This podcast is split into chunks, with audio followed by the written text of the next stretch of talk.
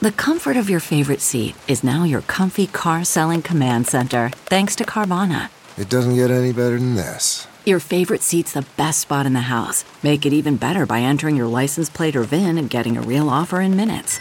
There really is no place like home. And speaking of home, Carvana will pick up your car from yours after you finalize your offer. Visit Carvana.com or download the app and sell your car from your comfy place. What makes a life a good one? Is it the adventure you have? Or the friends you find along the way? Maybe it's pursuing your passion while striving to protect, defend, and save what you believe in every single day. So, what makes a life a good one? In the Coast Guard, we think it's all of the above and more. But you'll have to find out for yourself. Visit gocoastguard.com to learn more.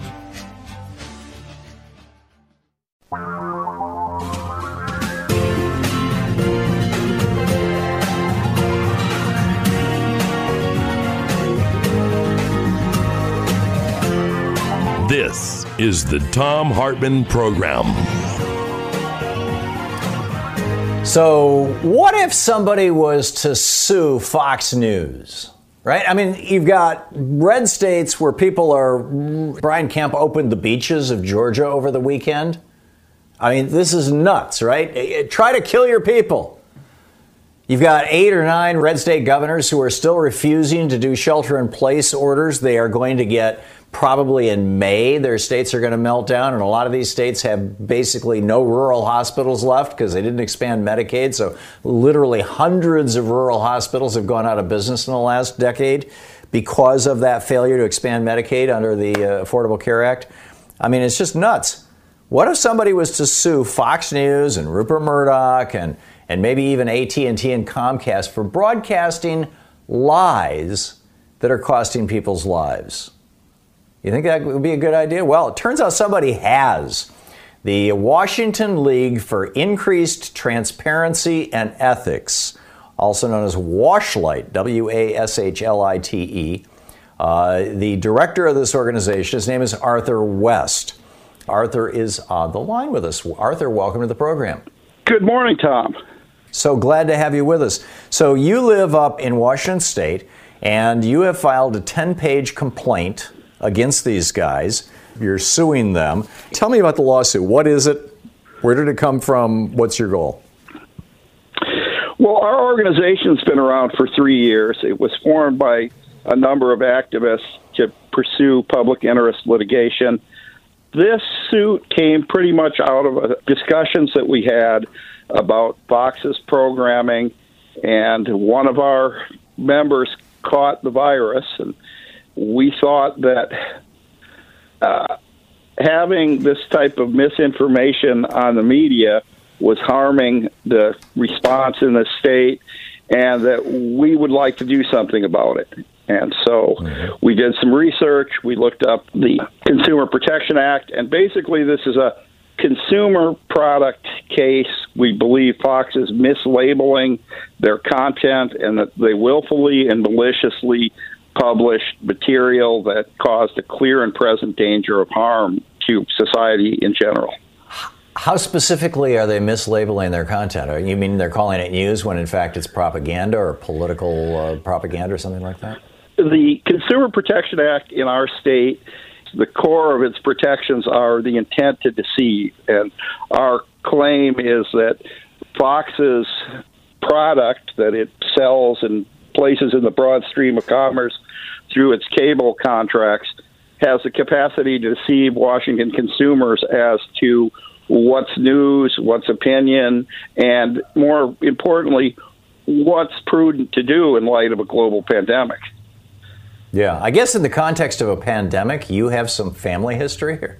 My friend Liz comes from Pennsylvania, our attorney. Mm-hmm.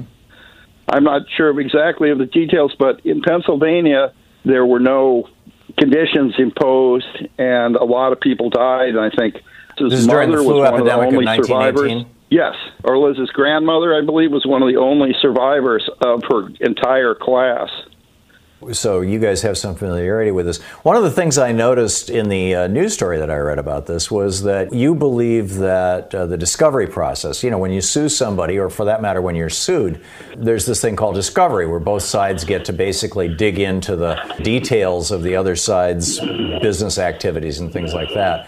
What do you expect to find in discovery? I'd like to point out that it wasn't just the statements of Mr. Hannity. There were a number of Fox News or news personalities who minimized the coronavirus. Charles Payne on March 6, Marc Siegel, Jenny Pirro, and particularly Ainsley Earhardt and Laura Ingraham, who on March 13 encouraged people to fly. So what we would hope to find in Discovery and what we'd have to hope to show is that while Fox was broadcasting this information, they knew or should have known that this was actually a significant threat. Murdoch family the did. They called off Rupert's 90th birthday or whatever it was, put the whole family into quarantine, and I think that was January. It might have been February, but that was pretty early on. And they also apparently have some internal memos where they urge the people at the network to take reasonable precautions. So, mm. my question, or our question, would be if they knew that this was a threat and they were taking those precautions themselves, why were they broadcasting to the nation and internationally for people to do exactly the opposite? Right. You're filing this lawsuit under the Consumer Protection Act, basically, that Fox is selling, and make no mistake about it, they're selling at a huge profit. It's a, it's a, you know, it's a billion dollar enterprise that throws off hundreds of millions, maybe billions of dollars in profit every year. That Fox is selling a false product in, in essentially implying, well, they state that their content is entertainment, as do pretty much all the companies now. They imply that it's actually news, that it's real information that you can trust, when in fact it's not. Uh, and I get that. But the real world consequence of this is that people are dying. I encounter these folks from time to time um, who, who actually watch Fox News, believe what it has to say, and they're like, you guys are all hysterical. What's the big deal? You know, I'm going to go do what I want. You know, I mean, there's still people having parties and stuff. This is going to lead to death. Many of these people are going to die or they're going to be permanently damaged. We now discover that, according to the New York Times today, in addition to permanent lung damage, you may end up with permanent eye damage from this disease. It actually deforms the retina. I mean, this is serious stuff. Why not go after them for something like, you know, uh, involuntary manslaughter? Well, that's more in nature of a criminal prosecution, and the ability of the courts to deal with media in the context of freedom of the press and the First Amendment is very limited. OJ was sued yeah. in a criminal court for murdering his wife. That might be an appropriate reaction on the part of criminal prosecutors. That's not a, a private action that we could bring. But yes, if it were possible for us to bring an action for negligent couldn't, couldn't you find standing. somebody whose grandpa died because he was watching Fox News and went to the store? Yeah, the burden of proof in a criminal prosecution is higher as well. No, I'm talking and, about a civil prosecution where, like with OJ, you're yeah. you're saying, you know, you denied my right to, to companionship or friendship or what, however that was phrased in the OJ case, where they finally, um, you know, convicted him. Yes, that's that's possible, and we would urge anyone who was damaged like that to speak to their attorney about it. We, though, thought okay. that the Consumer Protection Act was the quickest, easiest. No, I, I, God bless you. I think it's wonderful, Arthur. Forgive my interrupting, but we're out of time here.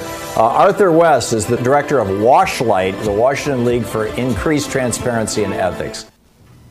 Tim in uh, Camano Island, Washington. Hey, Tim, thanks for listening to KSER. What's up?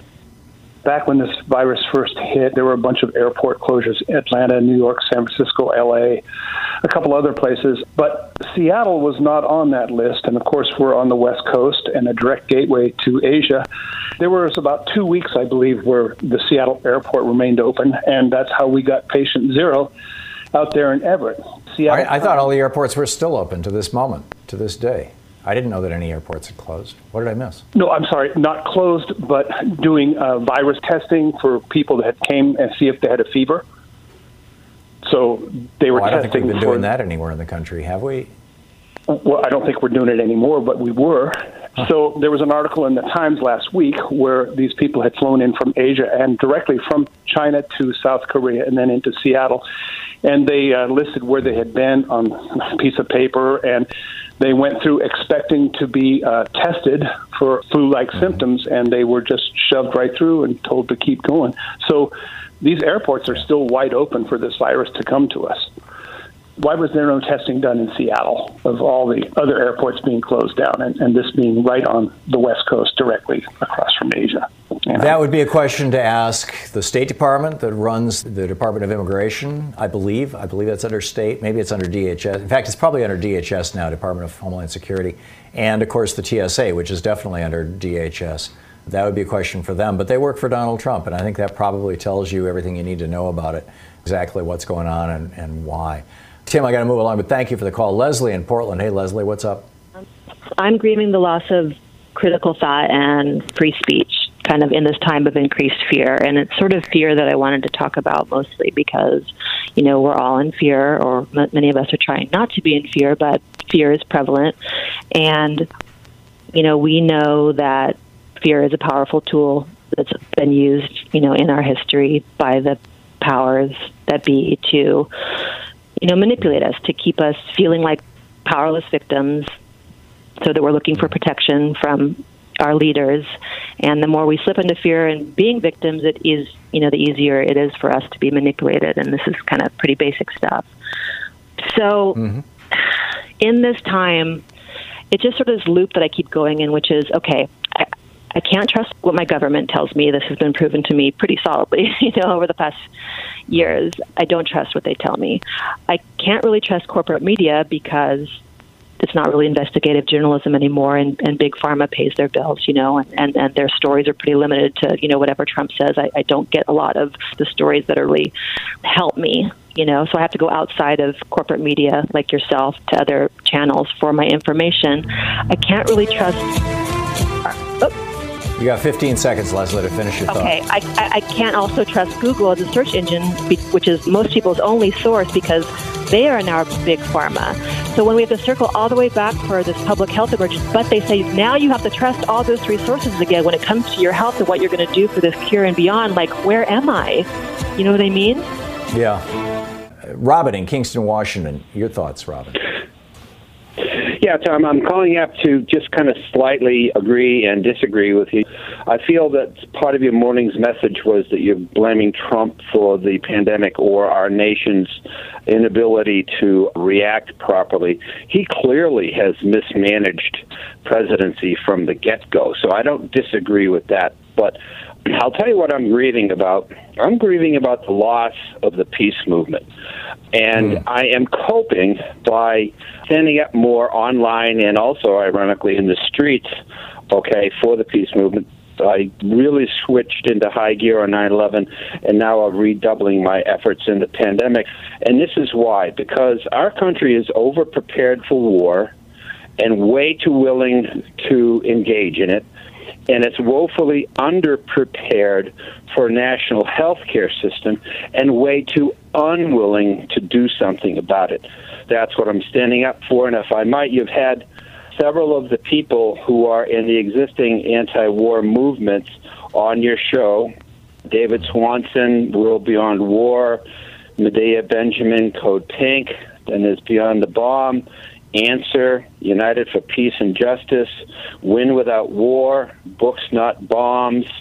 And I just really think that as we are in a reflective mode now, that I can and do look at the demise of the peace movement as the portal into which grifting and greed and military industrialization and militarism has just kind of taken over our psyche.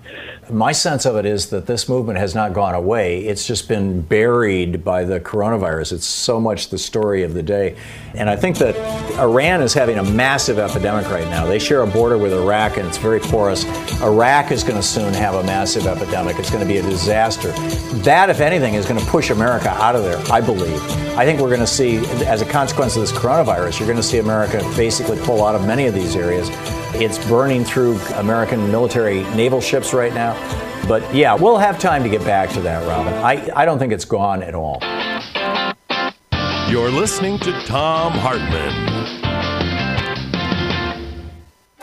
It's the Thom Hartmann University Book Club. Today we're reading from the Thom Hartmann Reader. This particular chapter is an excerpt from my book Threshold. This is from page 312, titled Sociopathic Paychecks. And it starts out with a quote from The Little Prince, 1943. I know a planet where there is a certain red faced gentleman. He has never smelled a flower. He has never looked at a star. And all day he says over and over, just like you, I am busy with matters of consequence. And that makes him swell up with pride. But he is not a man, he is a mushroom. Okay, to the book. Americans have long understood how socially, politically, and economically destabilizing are huge disparities in wealth. For this reason, the U.S. military and the U.S. civil service have built into them systems that ensure that the highest paid federal official, including the president, will never earn more than 20 times the salary of the lowest paid janitor or Army private. Most colleges have similar programs in place with ratios ranging from 10 to 1 to 20 to 1 between the president of the university and the guy who mows the grass. From the 1940s through the 1980s, this was also a general rule of thumb in most of corporate America. When CEOs took more than their fair share, they were restrained by their boards that the money could be used instead by the company for growth and to open new areas of opportunity. The robber baron J.P. Morgan himself suggested that nobody in a company, including his company, should earn more than 20 times the lowest paid employee. Although he exempted stock ownership from that equation, he owned most of the stock. During the greed is good era of the 1980s, something changed. CEO salaries began to explode at the same time that the behavior of multinational corporations began to change. When Reagan stopped enforcing the Sherman Antitrust Act of 1890, a mergers and acquisition mania filled the air. And as big companies merged to become bigger, they shed off redundant parts. The result was a series of waves of layoffs as entire communities were decimated, divorce and suicide rates exploded, and America was introduced to the specter of the armed, disgruntled employee. Accompanying the consolidation of wealth and power of these corporations was the very real redefinition of employment from providing a living wage to people in the community to a variable expense on a profit and loss sheet.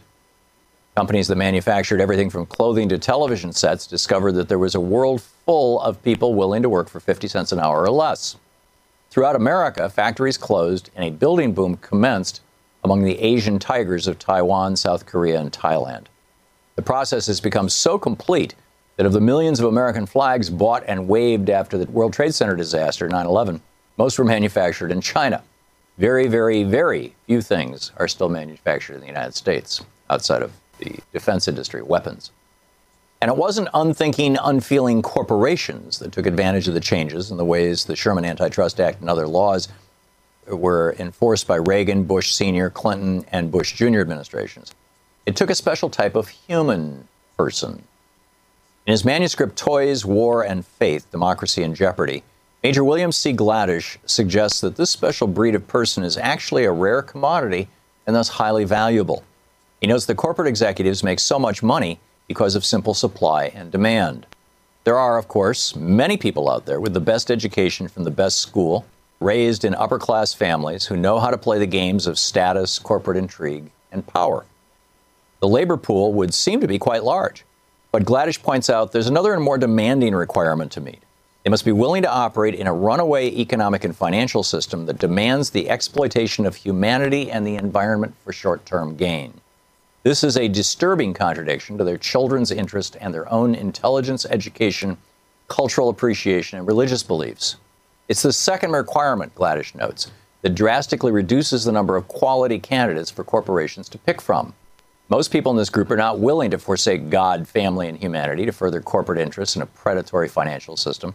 For the small percentage of people left, the system continues to increase salaries and benefit packages to entice the most qualified and ruthless to detach themselves from humanity and become corporate executives and their hired guns.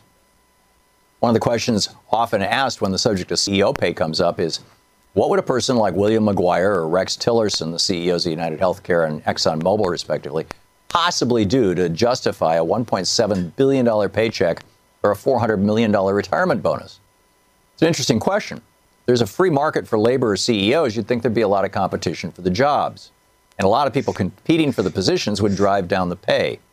All that United Healthcare stockholders would have to do to avoid paying more than a billion dollars to McGuire is find somebody to do the same CEO job for a half billion dollars.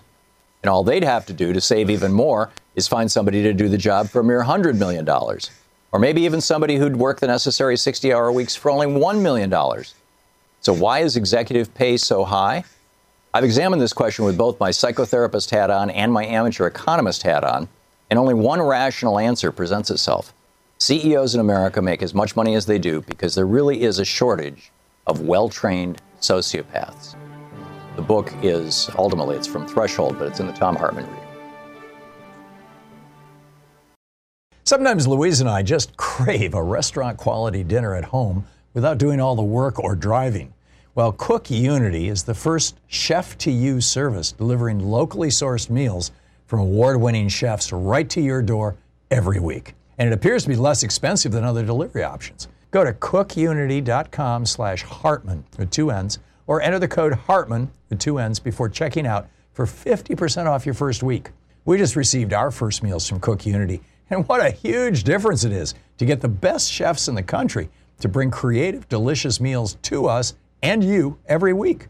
Every meal is handcrafted by chefs and made in local micro kitchens, not large production facilities. We just had the Chipotle maple glazed salmon with green beans and mango pico de gallo. It had everything we love in a meal. They have all sorts of options like vegan, paleo, pescatarian, gluten free, and more. Menus are posted two weeks in advance, so you have plenty of time to choose. Experience chef quality meals every week delivered right to your door. Go to cookunity.com slash Hartmann with two N's or enter the code Hartmann with two N's before checking out for 50% off your first week. That's 50% off your first week by using the code Hartmann or going to cookunity.com slash Hartmann. CarMax is putting peace of mind back in car shopping by putting you in the driver's seat to find a ride that's right for you. Because at CarMax, we believe you shouldn't just settle for a car, you should love your car. That's why every car we sell is CarMax certified quality so you can be sure with upfront pricing that's the same for every customer. So don't settle. Find love at first drive and start shopping now at CarMax.com. CarMax, the way car buying should be. Okay, picture this. It's Friday afternoon when a thought hits you. I can spend another weekend doing the same old whatever, or I can hop into my all new Hyundai Santa Fe and hit the road. With available H track, all wheel drive, and three row seating, my whole family can head deep into the wild. Conquer the weekend in the all new Hyundai Santa Fe. Visit HyundaiUSA.com or call 562 for more details. Hyundai, there's joy in every journey. Okay, picture this. It's Friday afternoon when a thought hits you. I can spend another weekend doing the same old whatever, or I can hop into my all-new Hyundai Santa Fe and hit the road. With available H-Track all-wheel drive and three-row seating, my whole family can head deep into the wild. Conquer the weekend in the all-new Hyundai Santa Fe.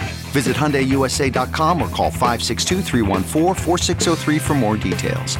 Hyundai, there's joy in every journey. Welcome to Fail Better, David Duchovny's new podcast with Lemonada Media. On Fail Better, David, who has experienced both low and high profile failures throughout his life, explores the vast world of failure, how it holds us back propels us forward, and ultimately shapes our lives. Each week, he'll chat with guests like Ben Stiller, Bette Midler, and more about how our perceived failures have actually been our biggest catalysts for growth, revelation, and even healing. Through these conversations, he hopes listeners can learn how to embrace the opportunity of failure and fail better together. Fail Better is out now wherever you get your podcasts.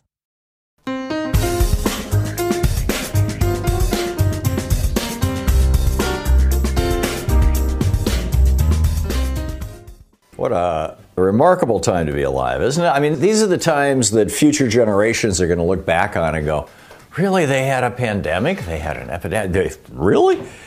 It's here we are. So I want to start out. I want to start out with these conservative billionaires.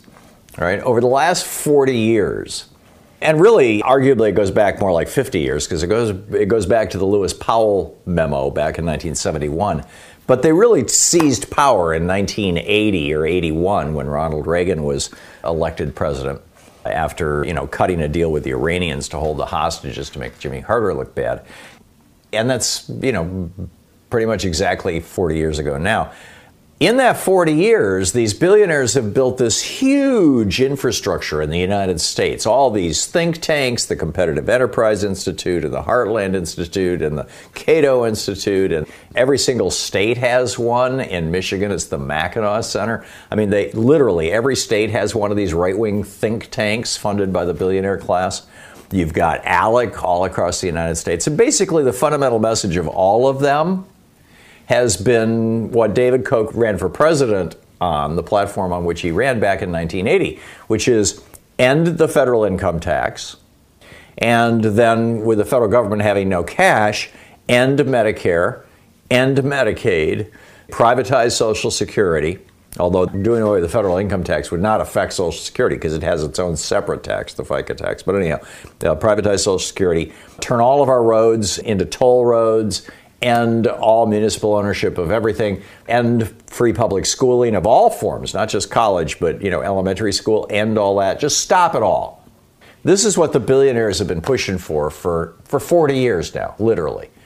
And what the Republican Party has gone along with. I mean, you got Betsy DeVos in there. About half this, more than half the schools in Michigan now are privatized. For example, that's her home state, Michigan. The DeVos family are, are the billionaire royalty of the state of Michigan.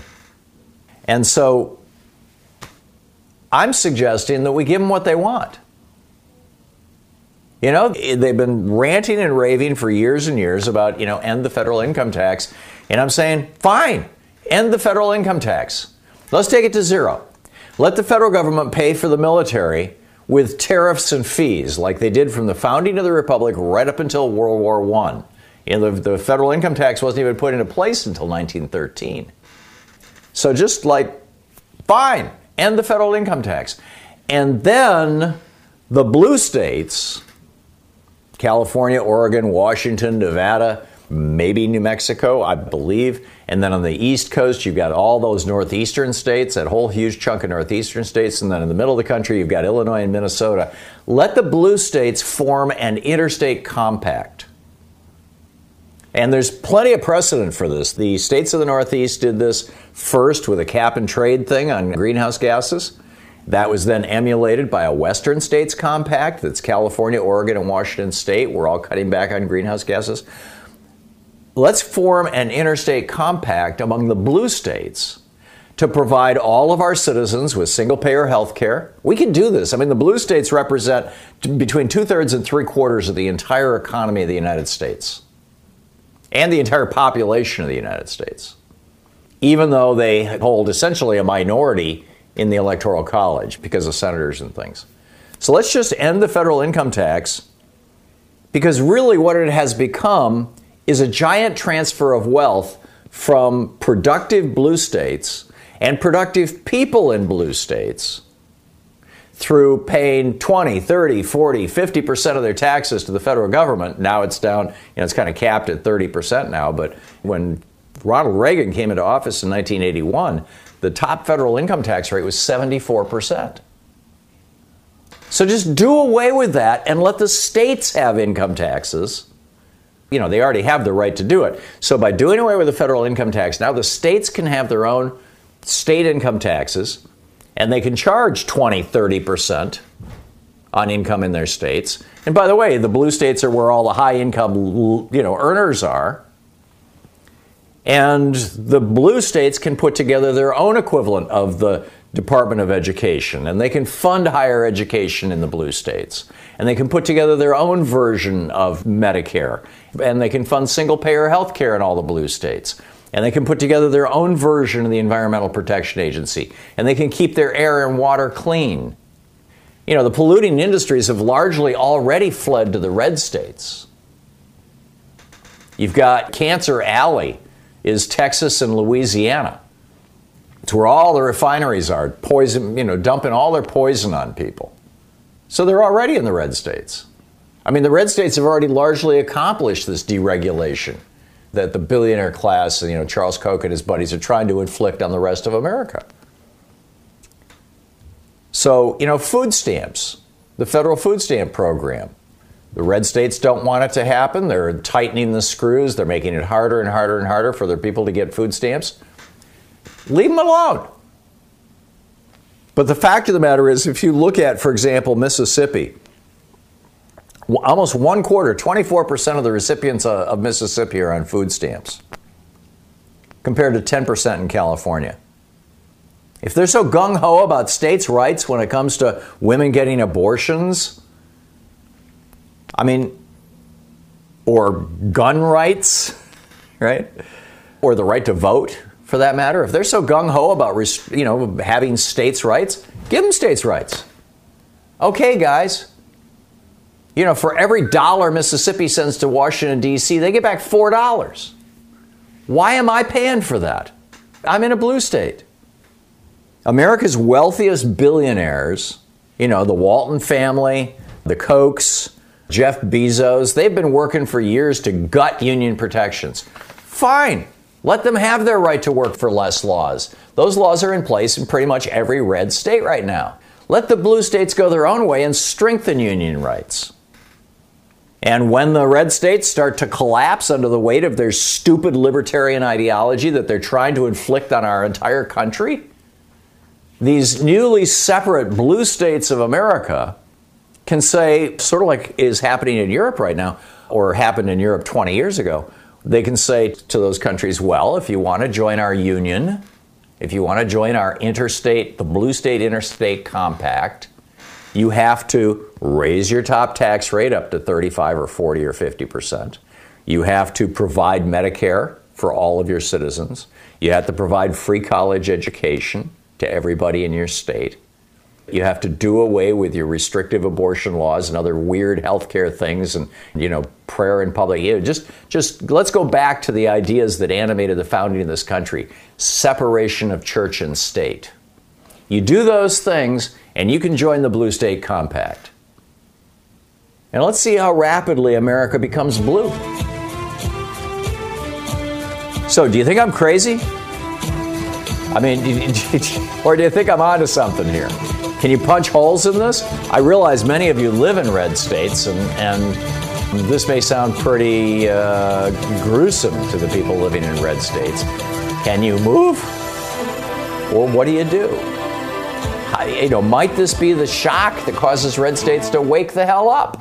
This is the Thom Hartmann Program. Steve in Goldendale, Washington. Hey, Steve. I don't know where Goldendale Good morning, is. Thom. In 08, you know, we the people of the U.S. bailed out the banks from the mistakes that they themselves made. I think it's time that the banks step up and pay America back. You know, they should. Cancel probably not going to happen, Steve, because the CEOs and the stockholders have already made off with all the cash. Oh yeah, you know the CEOs are still getting paid. They're on salary. Rest of America's Mhm. out of work, but they're getting their payments. But the banks need to step up. We need to, you know, they need to stop bank payments. They need to stop credit card payments, student loan payments, car payments. If America's out of work, we've already bailed out the banks and we haven't gotten anything back from it yet. It's time for the banks to step up to the plate. Time for the banks to pay us all back. I think we need to go a step beyond that, Steve, and we need to cancel debt. It would cost $1.6 trillion to cancel all student loan debt in the United States. That should be done tomorrow morning, period. Just take that load off people's shoulders. Yeah. With, with regard to credit card debt, I think that anything that people have paid in interest and fees to the credit card companies over the last, say, three years, maybe five years, should be refunded to the individuals themselves. And that'll probably allow a lot of Americans to pay down a big chunk of their credit card debt. Medical debt, all medical debt in the United States, that's several trillion dollars. That needs That's to all a travesty, isn't it? yeah, they're still suing people. I mean, during the epidemic here, they're going up and, and serving papers on people. You've been served because you owe medical debt. I mean, we're the literally the only country in the world that has medical debt, in the developed world anyway. My wife and I spent years paying off her credit card debt. I was a union carpenter, so I didn't have Mm-hmm. debt, that kind of debt. And I have children now that are just paying off debt, and their whole life is paying off their student loan debt. They're both making a fair sum of money, but the student loan debt is just eating them alive. This is the new cheap labor system. You know, conservatives, you can define all of conservatism with two words cheap labor. And in this case, the, what they're doing is they're saying, we are going to put you in economic chains, essentially. We're going to put you in bondage. And the bond is your debt. And until you pay off the debt, you're going to have to take whatever damn job we offer you because you've got no alternatives. I mean, that's the basic message that is being delivered to students, well, to people with student and medical debt in the United States. Yeah. Uh, you know, credit card debt is a little more problematic because there is a certain level of choice involved. Although for people who are very low income who want to feed their children, there's not a lot of choice involved. So I guess concomitant with all this, we need to radically raise the minimum wage and the right to unionize. Banks need to step forward and help America out right now. Yeah, there you go. we, gave him, uh, we gave him trillions of dollars. Thank you, Steve. We gave him trillions of dollars. Let them do something decent with it rather than sticking it in their own damn pockets.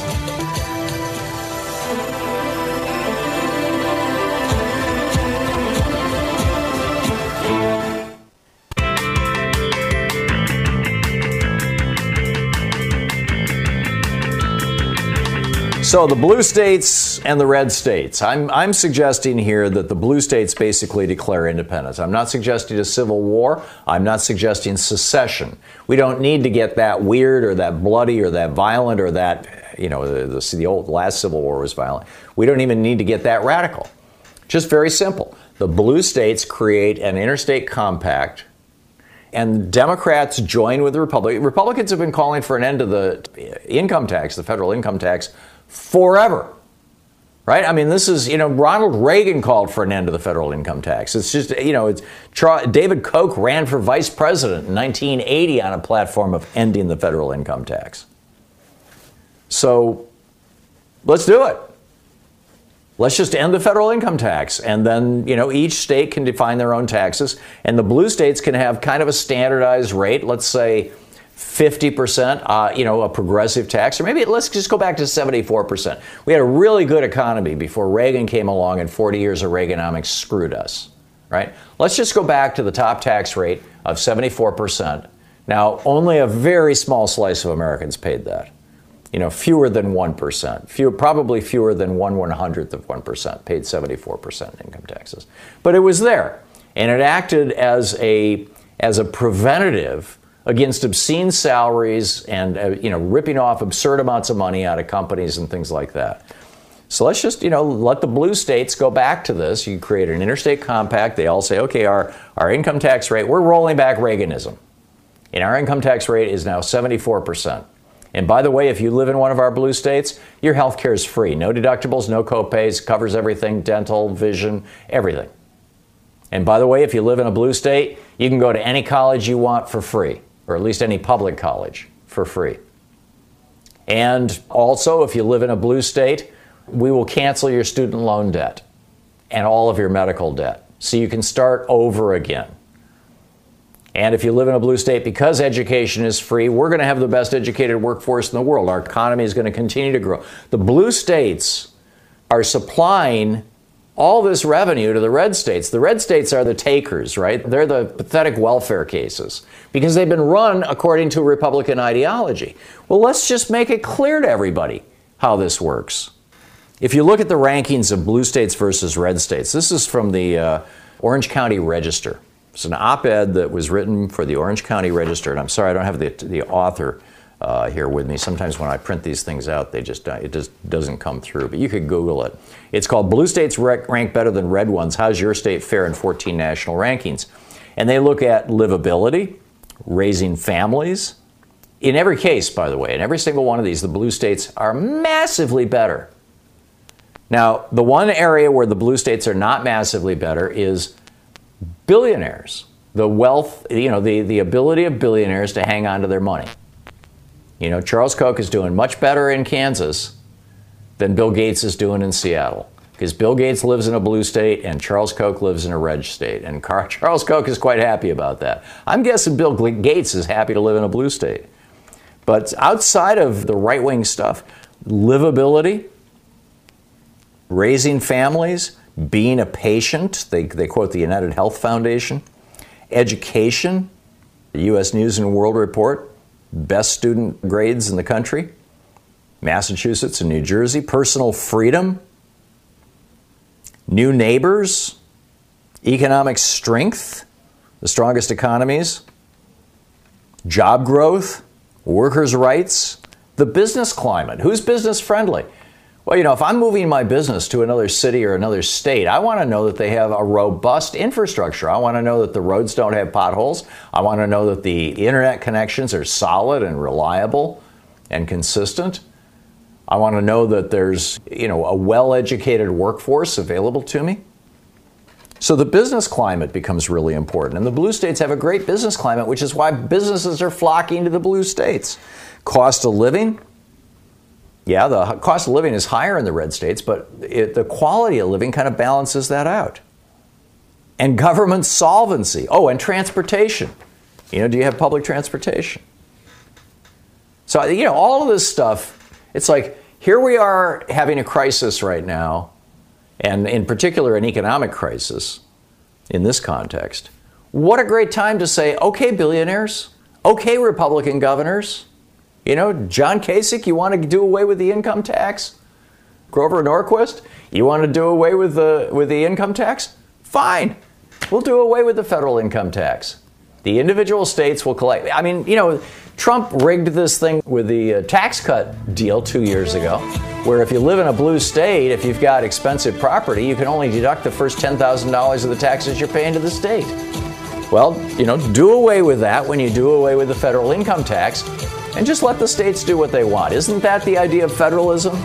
Isn't that why, after the Brown versus Board of Education, a couple of states and a whole bunch of counties basically shut down their public public school system? oh, we want to go our own way, states' rights and all that. Well, let's do it. The Thom Hartmann program. You red state people, you can make all your all your public schools just fee based. You can bring in Betsy DeVos and privatize them all. Quick math the less your business spends on operations, on multiple systems, on delivering your product or service, the more margin you have and the more money you keep.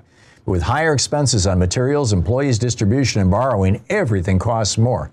NetSuite is the number one cloud financial system, bringing accounting, financial management, inventory, HR, all into one platform and one source of truth. With NetSuite, you reduce IT costs because NetSuite lives in the cloud with no hardware required. It's accessible from anywhere. You cut the cost of maintaining multiple systems because you've got one unified business management suite.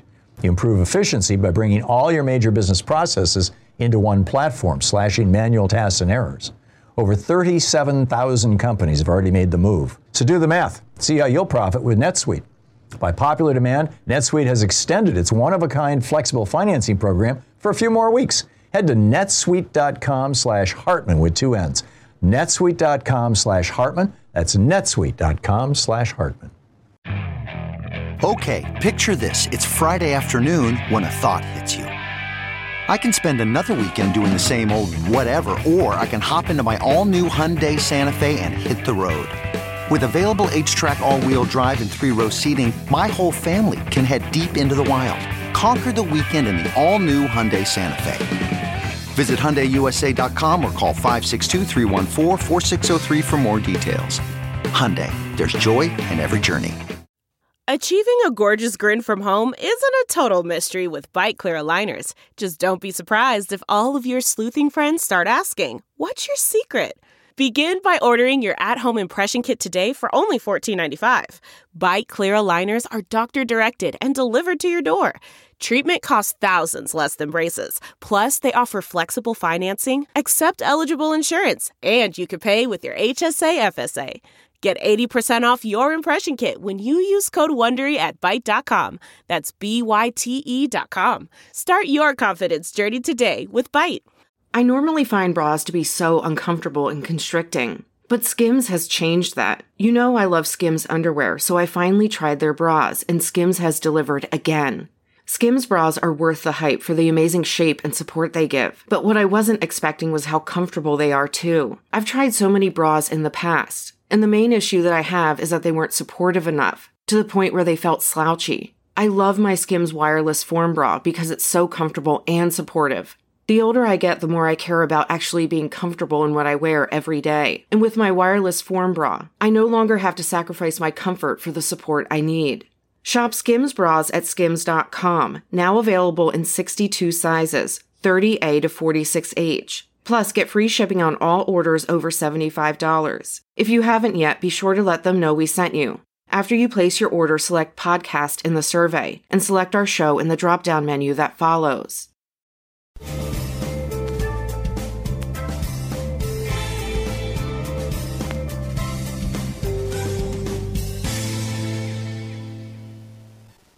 Win in Solon, Maine. Hey, Win, what's on your mind today? Thought I called in with a couple things. The first is a tip on handling cash that struck me that I needed to find a way to handle change because one of the ways that might be contaminated. You mean? Right. Exactly. I went in and I, I paid gave a fifty dollar bill for putting gas in my automobile about a week ago. They handed me back the change and I grabbed it, stuffed it in my wallet, turned to go out the door, and then I said, "Hey, that was a big mistake." I got home. I said, I need to put my smarts to use here. So what I do now, because I'm a big cash guy, not much of a debit card guy. So what I do now is I take a double Ziploc bag and I have the clerk put any change in that bag when they give it to me. And then when I get home, I either use that bag or another bag, and I put a little isopropyl alcohol in it and let it sit in there for 15, 20 minutes. Take it out, throw it on the counter, boom, it dries, and it's all that is brilliant, Win. That is brilliant. Well, we're going to do a uh, pickup this afternoon. The very first time we're going to try this with one of the stores, grocery stores here in town. Although I think we paid online, but I was thinking, you know, what would I do if I have to hand my credit card to somebody? And I figured, well, we've got hand sanitizer in the car, so when I get it back, I would wipe it down. But that that's brilliant. I love it. Win, thank you. Thanks for sharing that with us. We have the smartest listeners on earth. I got to tell you, the, and viewers, and you know, uh, Win was watching us on Free Speech TV. Just absolutely the smartest people on earth. Steve in Coupeville, Washington. Hey, Steve, what's on your mind today? Thanks for listening to KBCS. Hi, thanks, Thom. About a year and a half ago, maybe a little bit longer, I can't remember exactly, I was listening to your program, and you mentioned, I believe it was in reference to some of the uh, border separations that were happening at the time and some of the absolutely deplorable conditions. And I think, I can't remember exactly, but sort of paraphrase it, it was you're mentioning that what our government would be willing to do to anybody else, that they would be willing to do to us, in a sense, and that that inaction is an action in itself. And we're seeing this in real time right now, that there's not a mission, and the states that are the most inactive now are going to be the most devastated. But when you said that earlier, you were talking about how the system and cutting the medical benefits and Medicare was that on a mass scale that we'll see this. And it's just so chilling that now, after hearing you say that about a, a year ago, a year and a half ago, um, that this was sort of one of the scenarios that you, I mean. You know, the Republicans have not backed off their lawsuit at the Supreme Court to end Obamacare altogether, which would end the Medicaid expansion across the states and would throw literally millions, tens of millions of people off their health insurance. I mean, the Republicans and the Trump administration are, you know, 20 Republican governors and attorneys general and Donald Trump and Bill Barr are still arguing that before the Supreme Court. They're waiting for the court to start hearing things, but they're still in line. They have not backed off at all. Yeah, the depth of the um, the depth of the um, depravity, I would say, Steve. I absolutely, yeah. It's, and, it's and just also, go ahead. Well, well, appealing to the extreme right wing evangelical base, that consolidation, and also talking about how this administration is outright, it's a death cult. Mm-hmm. Yeah, Absolutely. I mean, even their anti abortion rhetoric is a death cult because they don't care if women die in childbirth or from complications. It's bizarre. Steve, well said. Thank you very much for the call. And Bill in Clifton, New Jersey. Hey, Bill, what's on your mind today? talking about the positive side, David mm-hmm. Has a website, reasons to be cheerful.world. And it's pretty huh. much like a magazine, part therapy session, and part blueprint for a better world, and where people mm-hmm. talk about solvable and replicable solutions you know, I can think of some things myself after this whole thing's over. One, that people will be washing their hands and they'll be less likely of another pandemic being as bad. And number two, this is nothing compared to like a hemorrhagic virus. If that had hit us, it would be pretty bad. But at least now we'll have some preparation and know what to do for the next bigger one. So, yeah. you know, that's what I thought were yeah. positive things to come out of it. Yeah. I think a lot of good is going to come out of this tragedy, as, as is often the case. The main thing is that the whole BS story of Reaganomics, neoliberal economics, has been exposed for the fraud that it is. And I think that that's mm-hmm. a really, really right. good thing, too. Right, and I think it's going to force a lot more humans to be humane when they're exposed to this type of a situation. So that yeah, it's bringing out the essential humanity. I mean, the story of this woman in our neighborhood who is, you know, soliciting help from neighbors to help out seniors in a way that is safe, you know, that is sterile. I, it's brilliant. Bill, thanks for the call and thanks for listening to Sirius XM. Gary in Felton, Delaware. Hey, Gary, what's up? we're supposed to be on like like a lockdown, you know, stay inside here in Delaware. But uh, you know, nobody here in Delaware is taking it serious. If you walk, really? if they see you wearing a mask or anything, they look at you like you're crazy. Yeah. I'm looking yeah. right across the street here, and I see people putting in sewer systems. There's about ten people putting shingles on the roof, and cars flying up and down the road. You know, and I'm like, don't nobody watch the news anymore? Apparently not. There is a reckoning coming, Gary. Yeah, there is an there absolute sure reckoning coming. Yeah. Gary, thank you for the call. Ed in Des Moines, Iowa. Hey, Ed, what's up? The things that I'm thankful for, I suppose, is Dr. Fauci and President Cuomo. And then I was wondering mm-hmm. if you mm-hmm. could comment on the veracity of a couple of websites that I've seen that say that China has reopened their wet markets. I heard that from somebody who I know who is Chinese, who grew up in China, left China maybe 20 years ago and came to the United States, is now a U.S. citizen, but reads the Chinese websites and said that she's seen that reported. I don't have firm corroboration for that. I hope it's not the case because if it is, you know, get ready. There's more of these zoonotic diseases out there. Ed, thanks for the call. Lori in Portland. Hey, Lori, what's up? Hi, Thom. I called last week about the food carts and wanting to get them out to the truckers. And I noticed mm-hmm. the Food Association has a petition right now trying to get more support because they're being so hard hit. So I'm still calling and emailing and trying to get a hold of anybody who will listen to see if we can't get those two to match up because even if it would be little, it would help the economy and it would help the truckers.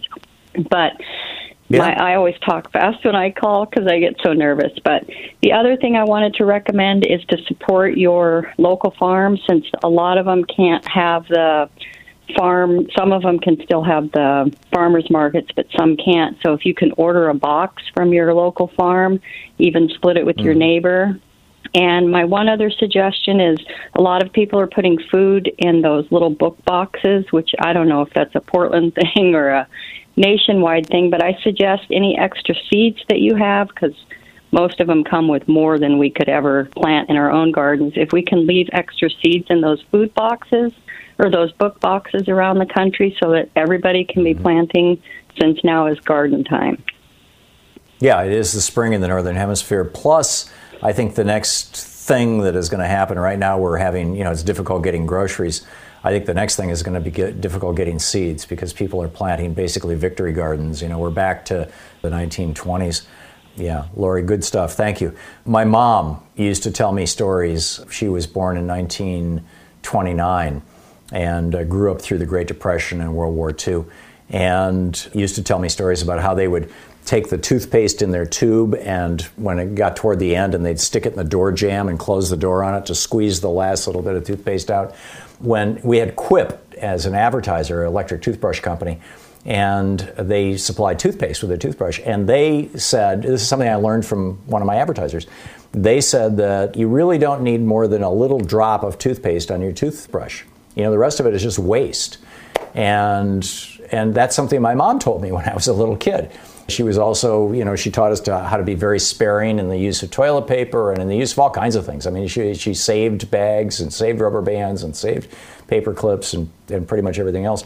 And there was that whole eat all your food thing. And I'm starting now, as uh, Louise and I are living under these restrictions, I'm starting to absolutely understand where she came from on that and thinking that, you know, an entire generation is going to be coming along thinking like this and, and developing these strategies. And one of those strategies is going to be growing gardens. You know, FDR encouraged these gardens in your backyard or your, even your front yard, called them victory gardens to take the load off the supermarkets so that the food supply of the United States could be redirected to the soldiers who were fighting in Europe and Asia. Uh, you have to feed your armies.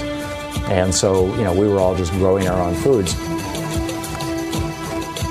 I suspect that that's probably happening right now. I know that we've ordered some potting soil and some stuff for indoor growing to grow some lettuce and things because I'd much rather grow my own greens and know that nobody sneezed on them than get ones from the store. So, uh, you know, step by step.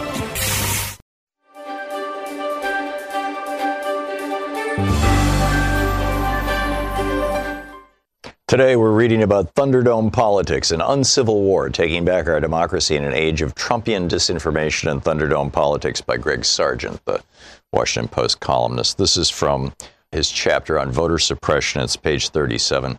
Republicans and Democrats inhabit different political realities, as mentioned in a previous chapter. But there are certain facts about our politics that are just objectively true. One of them is this Generally speaking, efforts to make it harder to vote are almost always pushed by Republicans.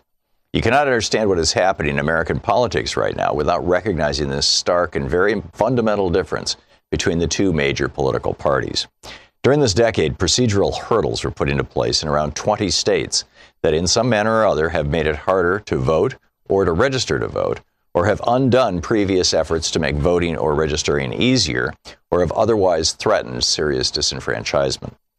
Most of them were the creation of Republican lawmakers and officials. The difference in the two parties' national platforms for 2016 tells the story. The GOP platform champions additional hurdles that are absurdly disproportionate to the phantom abuse it alleges, while the Democratic platform champions multiple specific ways to make it easier to vote, not harder.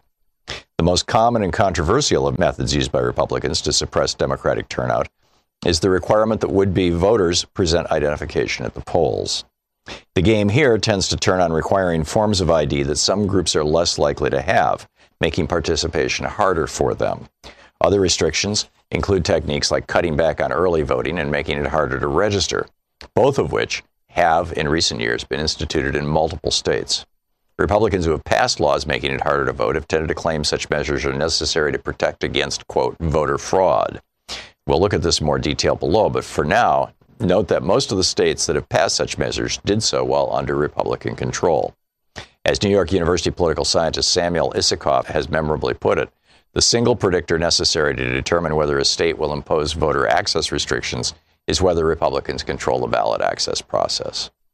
Scholars trace the modern era of warfare over election rules to the intensely contested presidential election of 2000 in which a divided Supreme Court halted the recount in Florida, throwing the presidency to George W. Bush. The closeness and partisan acrimony of that contest, combined with the intense national focus on election rules that accompanied the court battle over it, helped persuade both parties to invest much more attention and energy on those rules. As a result, both the implementation of measures restricting the ballot and the legal battles over them have intensified in recent years. A brief glance at the surprising history of voter ID laws begins to tell the story of this tightening. In the 1970s, several states implemented voter ID measures, but all of them provided for ways that voters without the proper ID could cast a ballot. By 2000, there were 14 such laws, and they had been implemented by politicians in both parties. But by the mid 2000s, amid rising post 2000 acrimony, a handful of red states began implementing voter ID laws that the nonpartisan National Conference of State Legislatures described as, quote, strict, meaning that they make it easy to disqualify those who don't pass muster.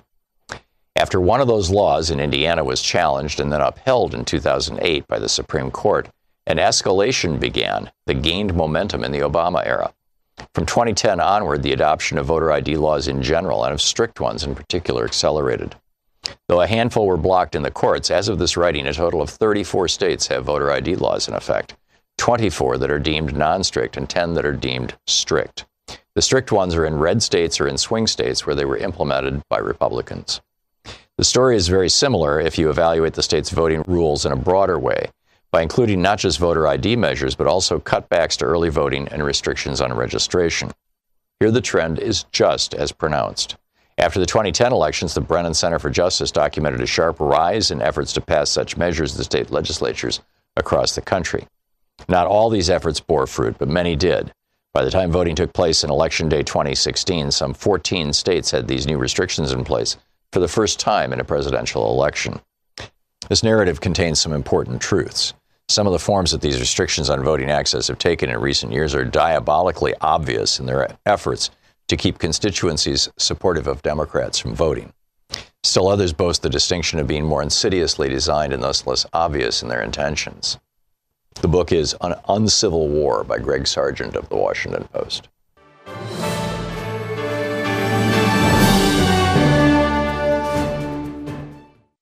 Tony in Los Lunas, New Mexico. Hey, Tony, what's on your mind? Hey, Thom.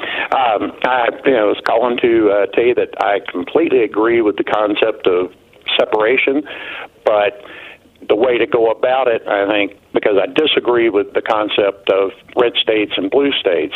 I think there are urban areas and rural areas. And I think that the best way to look at separation is if we took that 2016 electoral map the counties that voted red and the counties that voted blue. And if you look at the counties that voted blue, they, they're strictly urban areas. And I think mm-hmm. that the, the best idea would look at uh, um, city states and um, and go with a separation that way. Um, well, we may end up devolving back to that. I mean, kind of to medieval times. But it is worth noting that uh, Hillary Clinton won just short of 600 counties and Donald Trump won over 2,000 counties. And, and yet, the counties that Hillary Clinton won accounted for two thirds of all economic activity in the country. Yeah, and, and but like I say, the the differences in I guess cultural differences are urban and rural. Mm. And I think that the way to do it, it would probably be literally two separate countries. One that is a that's based on the urban city states, and one that's based on the rural areas. And then then we can work out treaties.